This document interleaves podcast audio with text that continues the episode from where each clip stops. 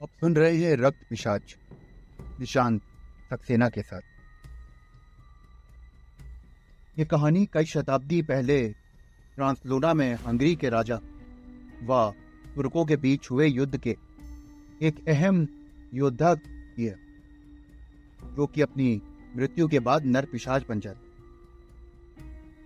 सदियों तक वो इंसानी खून पीकर जीवित रहता है। वो जिसका भी खून पीता है, वो व्यक्ति मरकर भूतों की दुनिया का बाशिंदा बनकर नर पिशाच बन जाता।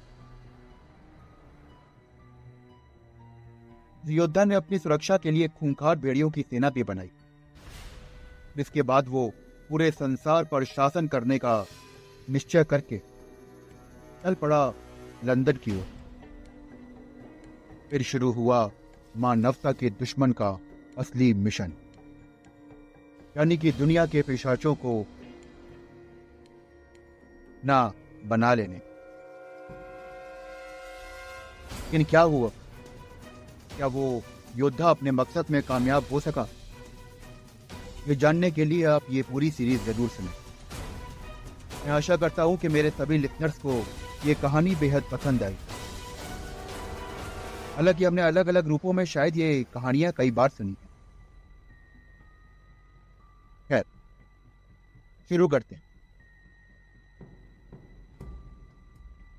जोनाथन हार्कर ने विस्तरेश के बारे में बहुत सारी अफवाहें सुनी थी और पुस्तकों के माध्यम से किस्से और कहानियों में भी पढ़ा। ने पढ़ा था कि वहाँ के पुराने खंडरों एवं पुरानी हवेलियों पर प्रेत आत्माओं एवं पिशाचों का छाया है। लेकिन उसका मन इन अफवाहों पर विश्वास नहीं कर सका। मेरे विचार से ये सिर्फ़ अंधविश्वास कोई अस्तित्वहीन प्राणी, अद्भुत, अमानवीय और अलौकिक शक्ति का स्वामी कैसे हो सकता है? बात पर उसका विश्वास करना थोड़ा सा कठिन था भले ही उसका मन इन बातों पर विश्वास नहीं करता था, लेकिन ऐसी अफवाहों में कभी कोई कमी नहीं आई। जैसे समय समय बीतता गया, ऐसी बातों से वो दो चार होता ही रहा। वो इन बातों पर कभी विश्वास नहीं कर सका। लेकिन हाँ अब उसके मन में कुछ उत्सुकता की चिंगारी उठने लगी। धीरे धीरे उसकी उत्सुकता की चिंगारी ने प्रचंड रूप धारण कर। उत्सुकता तीव्र इच्छा में परिवर्तित हो गई कि वो स्वयं जाकर उन जगहों को देखे और उनके बारे में जाने। या सच में उसने जिन लोगों के बारे में सुना है? सच में वो इस दुनिया में हैं? ने अपनी जिज्ञासा को शांत करने के लिए बिस्तरेज जाने की ठान ली। बिस्तरेज रवाना होने से पहले ऑर्कर ने थोड़ा सा समय लंदन की सबसे बड़ी लाइब्रेरी में व्यतीत किया, ताकि वो ट्रांसलोना के बारे में कुछ जानकारी प्राप्त कर सके। क्योंकि वो जिस व्यक्ति से मिलने जा रहा था, उससे मिलने से पहले उसे उस क्षेत्र की पूरी जानकारी होना ज़रूरी था। उसने उसे बुलाया था उसका नाम था काउंट। काउंट ने उसे पत्र व्यवहार करके ट्रांसलोना बुलाया। वो उससे अपनी जायदाद के विषय में कानूनी सलाह मशवरा करना चाहता था। पुस्तकों की सहायता से और मानचित्रों को देखने के पश्चात अरकर इस नतीजे पर पहुँच गया कि वो जिस स्थान पर जा रहा है, वो तीन प्रांतों की सीमा पर। ऊँचे पहाड़ों के बीच बसा हुआ एक जगह है। और ये यूरोप का सबसे सुना और गुमनाम क्षेत्र। कोशिश करने के बाद भी जोनाथन को कोई ऐसी पुस्तक नहीं मिली जिसमें काउंट के महल के बारे में कुछ जानकारी? बस केवल इतना ही मालूम हो सका कि काउंट ने जिस क्षेत्र का पता दिया था, ठीक वो उसी सीमा पर एक छोटा सा कस्बा बिस्तरेज बिसा हुआ मारकर बिस्तरेज के लिए एक मई को यूनिट से आठ बजे पैतालीस मिनट पर रवाना हुआ। ट्रेन एक घंटा लेट चल रही थी। ट्रेन में सफ़र करते हुए जब हारकर ने कारपेशन की पहाड़ियों का नज़ारा किया, वहाँ की मनोरम वादियों का अद्भुत दृश्य देखकर वो मंत्रमुग्ध सा हो गया प्रकृति की उस हृदय स्पर्शी छटा को देखकर एक पल के लिए उसे विश्वास नहीं हुआ कि क्या सच में धरती का कोई टुकड़ा कल्पना लोक जैसा सुंदर भी हो सकता है।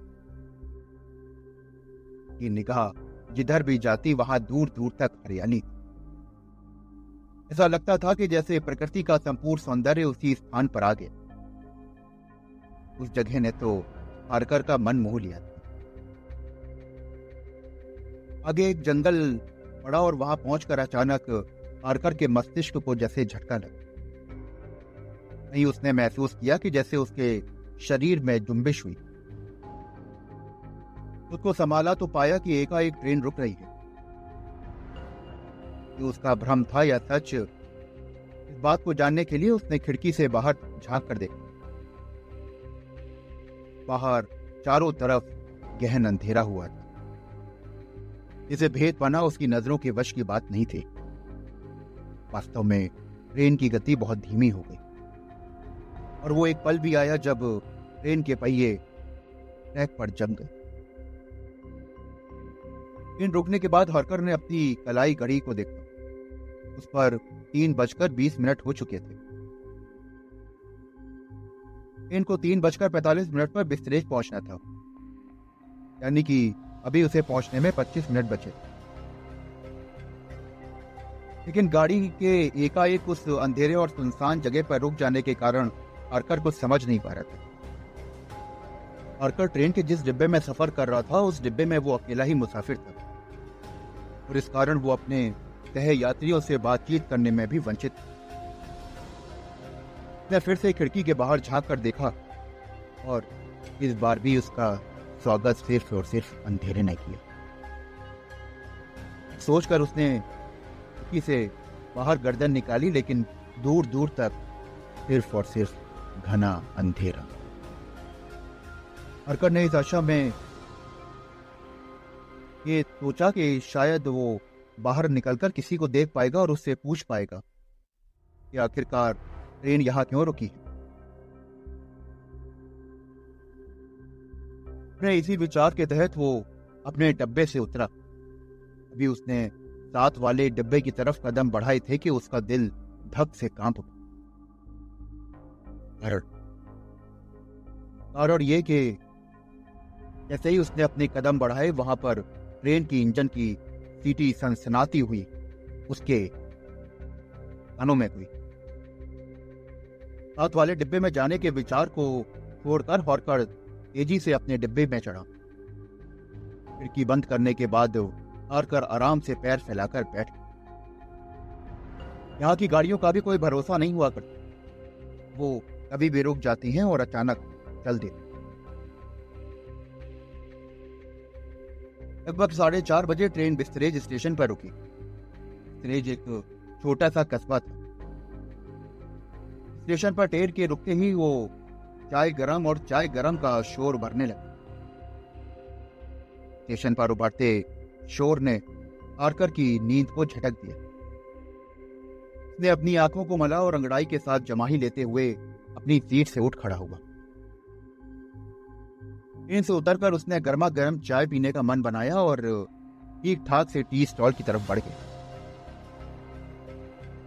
हल्का फुल्का चाय नाश्ता करके वो स्टेशन के बाहर निकला और चलते हुए एकाएक उसकी नज़रों ने एक होटल पर तिरछे टंगे बोर्ड को देखा। वो बोर्ड साफ़ साफ़ बता रहा था कि यही होटल गोल्डन टॉर्न तेज़ी से अपने कदम उस होटल की तरफ़ बढ़ाए, के होटों पर मंद मुस्कान तैर रही थी। वो होटल के मेन गेट पर पहुँचा तो उसने महसूस किया कि जैसे वो होटल ना होकर सराय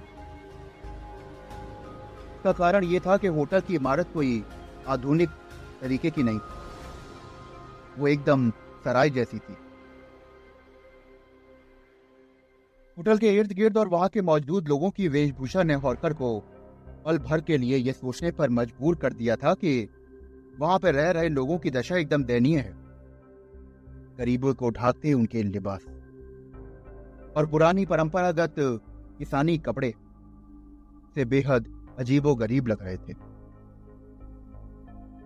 कुछ सोचकर जैसे ही उसने गेट के अंदर एंट्री करी तभी ऑर्कर के कदम एकाएक रुक गए। ने देखा कि सामने लैंप की रोशनी में करीब चालीस से पैतालीस साल की एक अधेड़ और भारी भड़कम औरत एक व्यवसायिक मुस्कान प्रदान करती हुई उसकी ओर बढ़ी आ रही। उस औरत के जिस्म पर भी किसान जैसी ही पोशाक थी। लैंप की रोशनी में उसका चेहरा ताजे सेब की तरह चमक। पर लगी गाड़ी सुर्खी से ऐसा आभास होता था कि जैसे किसी बच्चे का खून पीकर आई हो।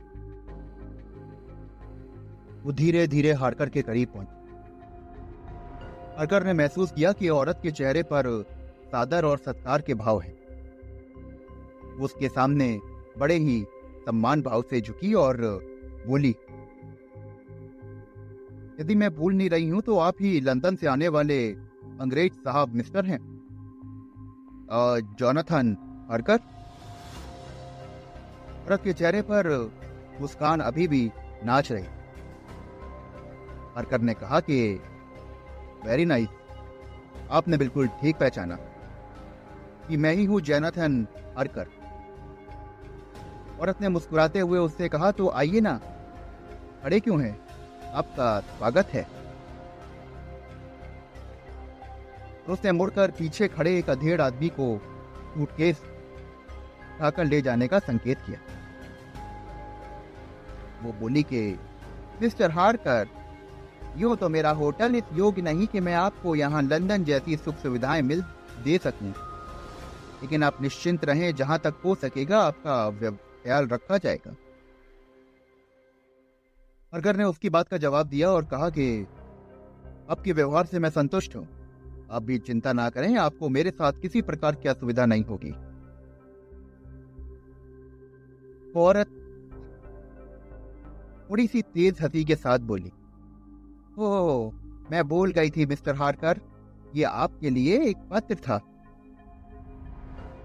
हारकर ने उसे देखा और सोचा कि इस अनजान जगह पर मेरे नाम का पत्र किसने भेजा?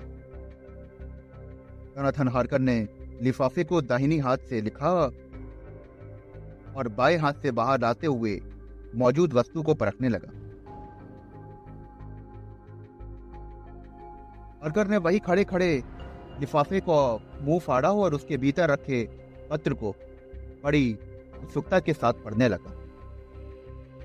लिफाफे में मौजूद पत्र उसके तेजबान यानी कि काउंट ने भेजा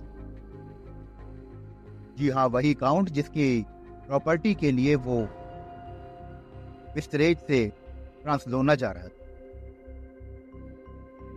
में लिखा हुआ था प्रिय मित्रवर, यहाँ की पहाड़ियों में तुम्हारा स्वागत है। काफ़ी प्रतीक्षा के बाद तुम्हारा आगमन हुआ है, आभारी हूँ। लंदन से लेकर यहाँ तक की यात्रा मंगल में रही होगी। कामना करता हूँ कि तुम मज़े में होगे। अब आज रात तुम खूब गहरी नींद लेना और कल सुबह बिस्तरेज से बुकोवीना के लिए एक डाक गाड़ी चलेगी में तुम्हारी एक सीट रिज़र्व करा दी गई है।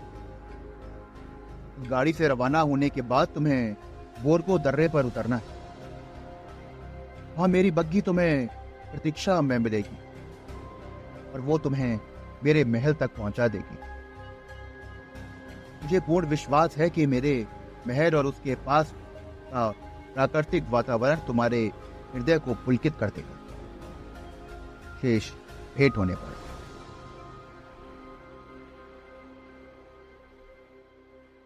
तो दोस्तों, आप सुन रहे थे पिशाच का पहला एपिसोड।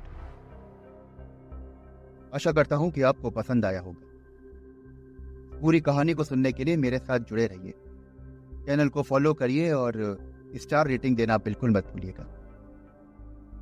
और एक और बात, अगर आप चाहते हैं कि ये कहानी और भी लोग सुने तो लोगों को ज़्यादा से ज़्यादा शेयर करिए। Thank you